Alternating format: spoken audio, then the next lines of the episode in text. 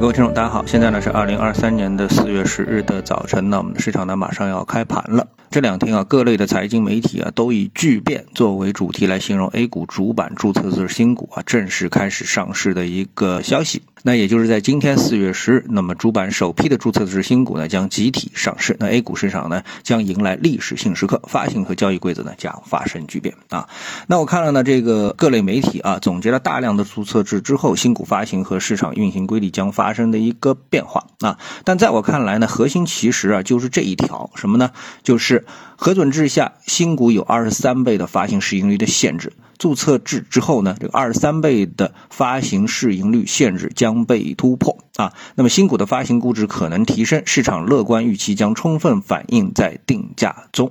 啊，那么我觉得呢，这一条的变化是核心。实际上呢，不是可能会提升，而是一定会提升。发行市盈率将实现市场化定价。那其他的变化呢，包括游戏规则的变化，其实呢，都是为了让新股，包括新股上市后的价格迅速回归正常估值所做的铺垫。那，那么这个其实让我想起来啊，这次的注册制新股发行，其实它不是第一次啊。所谓的如果说是改革的话，那它就不是第一次改革，而是第二次。更确切的定义应该是发行市盈率的市场化探索。不是什么注册制啊，那么我印象中的第一次尝试中啊，比较有代表性的公司，我记得的呢就是大智慧啊。那你查一下大智慧的发行时间，呃，以及当时的那些信息呢，那你就知道了啊。第一次尝试的时间是什么？有一些什么样特别啊引人注目的信息？我截了一下 F 十里面的图，那你可以看到啊，呃，有这样的一些数字啊，你一看就明白了啊。什么呢？就是你明白当时发生了什么情况？为什么呢会被叫停？看数字你就看到了发行是。盈率是多少？八十八点八九倍啊！而当时呢，普遍就是我们印象当中的我们 A 股市场的发行市盈率，应该普遍都是在二十倍，对吧？哎，那么大智慧为什么能够发出八十八倍的市盈率呢？啊，你是不是觉得很吃惊？那么因为当时市场上交易的同类型的股票的市盈率就是八十倍左右啊，所以呢，进行市场化探索，那么它的这个发行市盈率势必就是跟二级市场接轨，一接轨，那就出现了什么？就出现了八十八点八九倍的发行市盈率。啊，所以呢，所谓的注册制就是发行市盈率和二级市场市盈率的一个接轨的这么的一个行为。说白了，非常简单啊。那我们再来看当时其他的一些数字，出现了一个什么呢？我们很久都没有听到过的，那叫什么叫实际募资啊？然后呢，预计募资，那预计募资呢是十点二五亿元。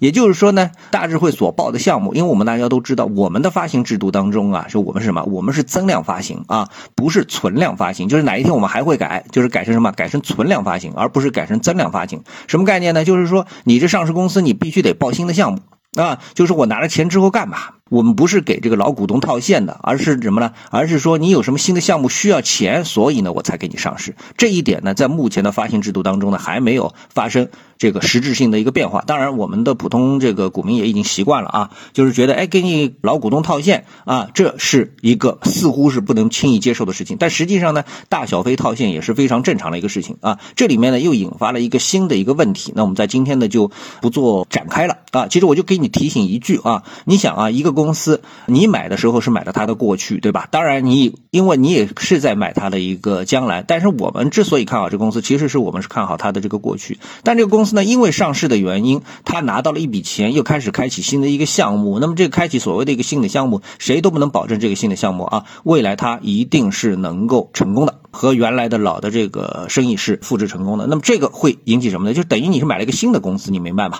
啊，但这一点上面都在我们的发行制度上从来没有得到过纠正啊。那么美股不是这样的，就是它不是发新股，它是存量发行啊，它是存量发行。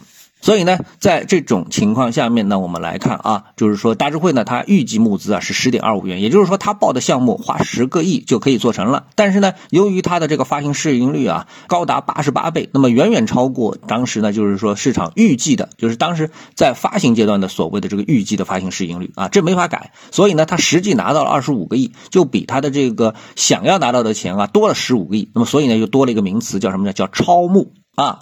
那么这个超募现象呢，在当时的这个改革之后呢，是非常的这个普遍，于是引发了什么呢？就引发了市场舆论的争议，或者说是红眼病啊，就是凭什么轮到你发行的时候啊，明明你只能拿十个亿，你就拿到了十五个亿，这个活生生就多了十五个亿啊，这个就让很多人非常的眼红。所以呢，最后呢，这个第一次的发行市场化改革，基本上就因为这个原因被暂停了啊，并不是出现了什么危机啊，就这么被暂停了，而且一停就停了十二年。为什么呢？因为大智慧当时的发行的这个上市时间啊是。二零一一年的一月份，现在是什么？现在是二零二三年的四月份，对不对？就整整十二年的时间。那这个和我们之前所说的啊，暂停国债期货交易有异曲同工之处啊。但是呢，国债交易是碰到了危机，而这个发行其实什么危机都没有，就是当时的市场啊受不了。哎，那个上市公司你怎么可以多拿这么多钱啊？于是呢，就把它给停了。当然，在业内啊，我们在探讨这个问题都觉得非常可惜啊，因为从交易所的层面来说的话，他们是非常愿意把这件事情继续做下去的啊，能够解决市场非常多的一个矛盾。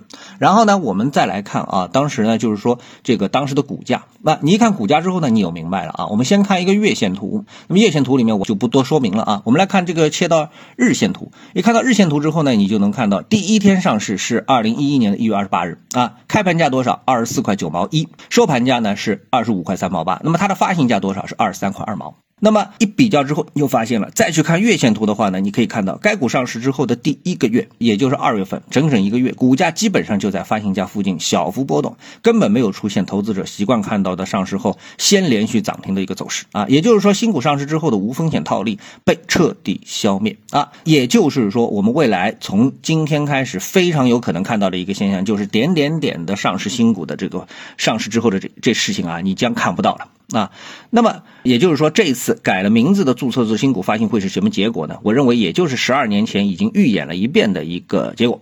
新股发行巨大资金的这种情况，也就是大量的资金啊放在那里，大家都是在这个认购新股啊，那么将会得到彻底的一个改变啊。但由于没有了新股中签之后的盈利补偿，那这个市场是不是会由此会失去一部分投资者的兴趣？因为投资者为什么买了股票不肯抛？就是因为呢，他拿了这个股票之后，他就有认购新股的一个权利。而现在呢，啊，因为认购新股之后，他就能挣钱。而现在如果说给了你这个权利，实际上这个权利啊，很有可能是一个亏钱的权利啊。那这样的话呢，他对继续持有啊这个。老的股票的这个兴趣可能就会逐步的降低啊，那我觉得这种可能性也是非常之大的，所以这些方面我觉得才是投资者啊需要注意的地方啊。好，谢谢各位收听，我们下次的节目时间再见。